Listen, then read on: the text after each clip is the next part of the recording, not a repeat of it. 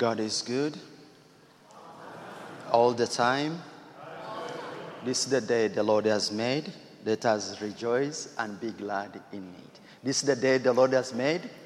Let us rejoice and be glad in it. And when the Lord sent me to the first parish, when I was ordained to the priesthood, that parish did not have water, running water. There was no electricity, there was no food, there was no rectory for the priest. And I looked and asked the Lord, Why me? And he asked me, Did you have somebody else in mind? and I surrendered. I went there.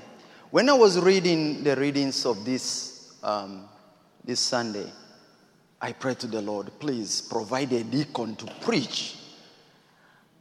And when I came here, you know, deacon read the gospel, and I'm here. I'm supposed to, to preach. I can assure you this to be a priest is not an easy, an easy thing. To be a deacon, ask him. It's not easy. Approach a mother, a father. To be a mother, a parent, a mother, a father, raise a child, it's not easy. To be married, to remain married, is not easy. Because the people who are given to us as our spouses, they was not given to us as angels, but they were given to us the way they were given to us, so that we may give them something they did not have before and make them angels for God. Amen? We were gi- given the children that we have so that we may mold them and make them children for the kingdom, not children for ourselves or the world.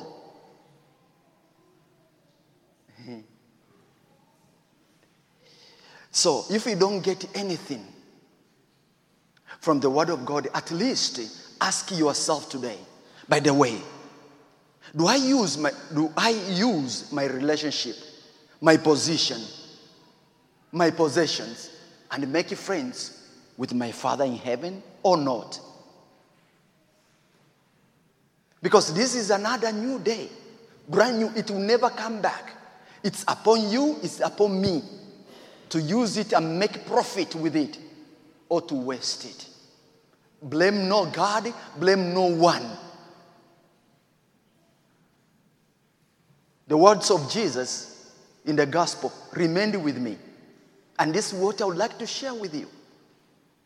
The children of this world are more prudent in dealing with their own than are the children of light. Did you hear that?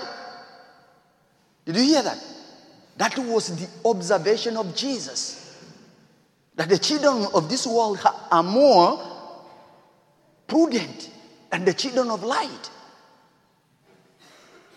Now, if we believe, which we do, that Christ came into the world to save sinners and that he gave himself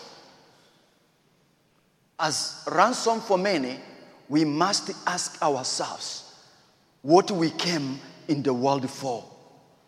If you entered in that relationship to receive, not to give, we are in a wrong relationship. Amen? The Catechism of the Catholic Church teaches God created us so that we may know Him, love Him, serve Him in this world, and be happy with Him forever in the next. And it is written in the scripture God formed a man out of the clay of the ground and he breathed into his nostrils the breath of life so that man became a living being. So before God breathed unto you his breath of life, and to me his breath of life, we were nothing.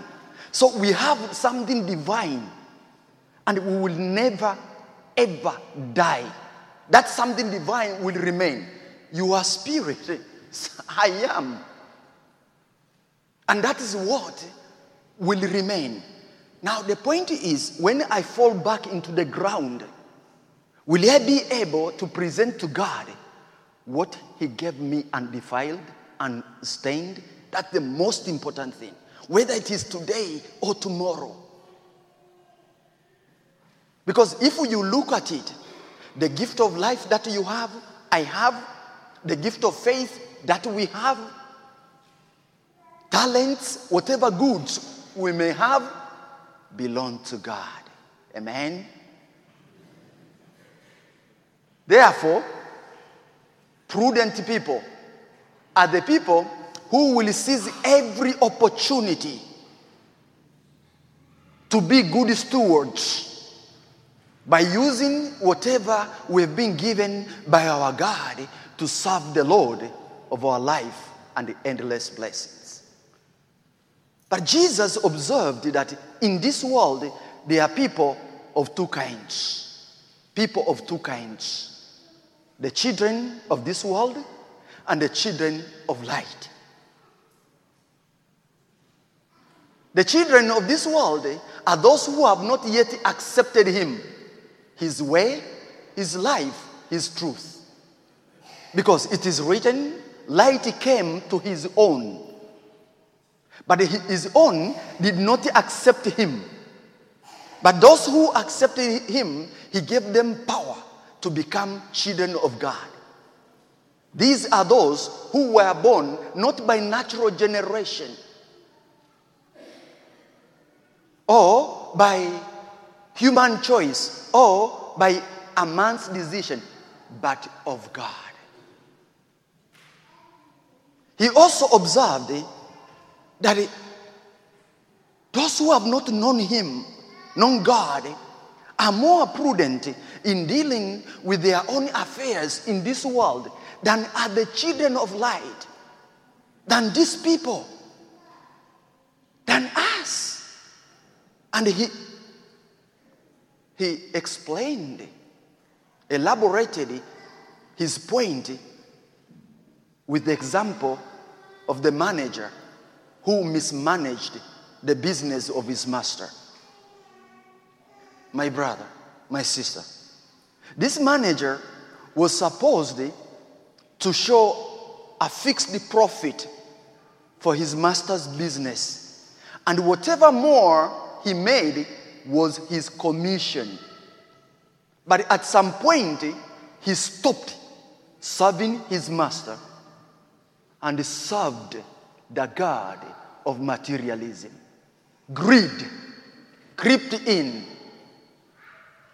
and made him mismanage his master's business. And that cost him his job.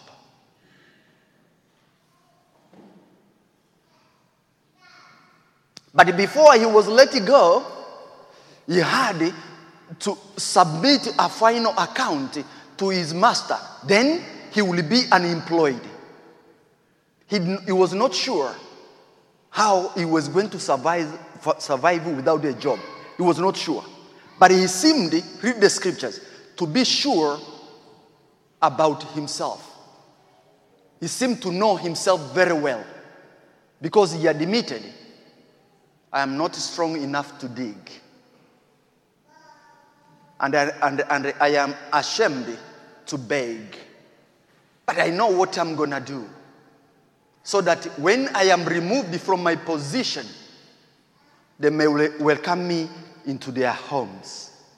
So he called his master's debtors one by one and reduced their debt substantially and made friends with them and secured his future with them. When his master realized, he smiled and praised him, not because of his dishonesty, no, because of his cleverness in coping with an emergency with, with such speed. Because it's one thing to be intelligent, it's another thing to be clever. We have been told to be clever. He has given us His Spirit And he asked us to use the gift of the Holy Spirit to produce the fruits of the Holy Spirit. Amen? It's why Jesus challenges us. Hey, if you cannot be trustworthy with what belongs to another, who can give you what is yours? No servant can serve two masters because he will either love one and hate the other, or be devoted to one and despise the other. You cannot serve both God and mammon. Because religion and greed can worship, cannot worship in the same pew. It's why Amos wants us. If we cannot wait to get done with the worship so that we may go back to our real worship, to buy the lonely man for silver and the poor for a pair of sandals, to be unkind to our spouses, our children, our parents, although we know a child can only have one mother, one father, never two. God cannot be deceived by superficial devotions because God desires businesses run not by unjust systems which exploit the poor for the sake of extortion and greed, but businesses that make a profit as well as serve the dignity of every human person. Amen? God desires worshippers who serve not only themselves, but the Lord of Lords.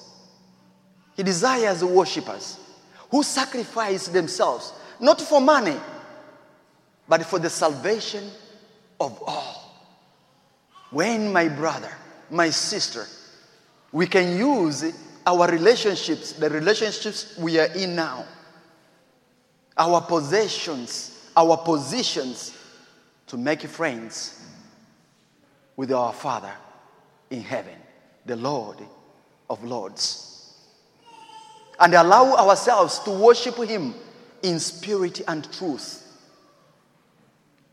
and offer prayers with blameless hands for everyone, for our priests, for our deacons, for our bishops, for our parents, for our teachers, for our children. Because we know we came into this world with nothing. We brought in nothing. And we shall also not be able to take anything with us except what we have sent ahead of us in heaven. The goods that we have sent ahead of us in heaven. Because we know our God since we are here today, we know our God, the Holy Spirit, the Son of God, that has placed us here, raises the need from the dust, lifts the poor from harsh heap, sees them with the princess, the princess of the people, gives the childless wife a home, the joyful mother of children. Hallelujah. Amen.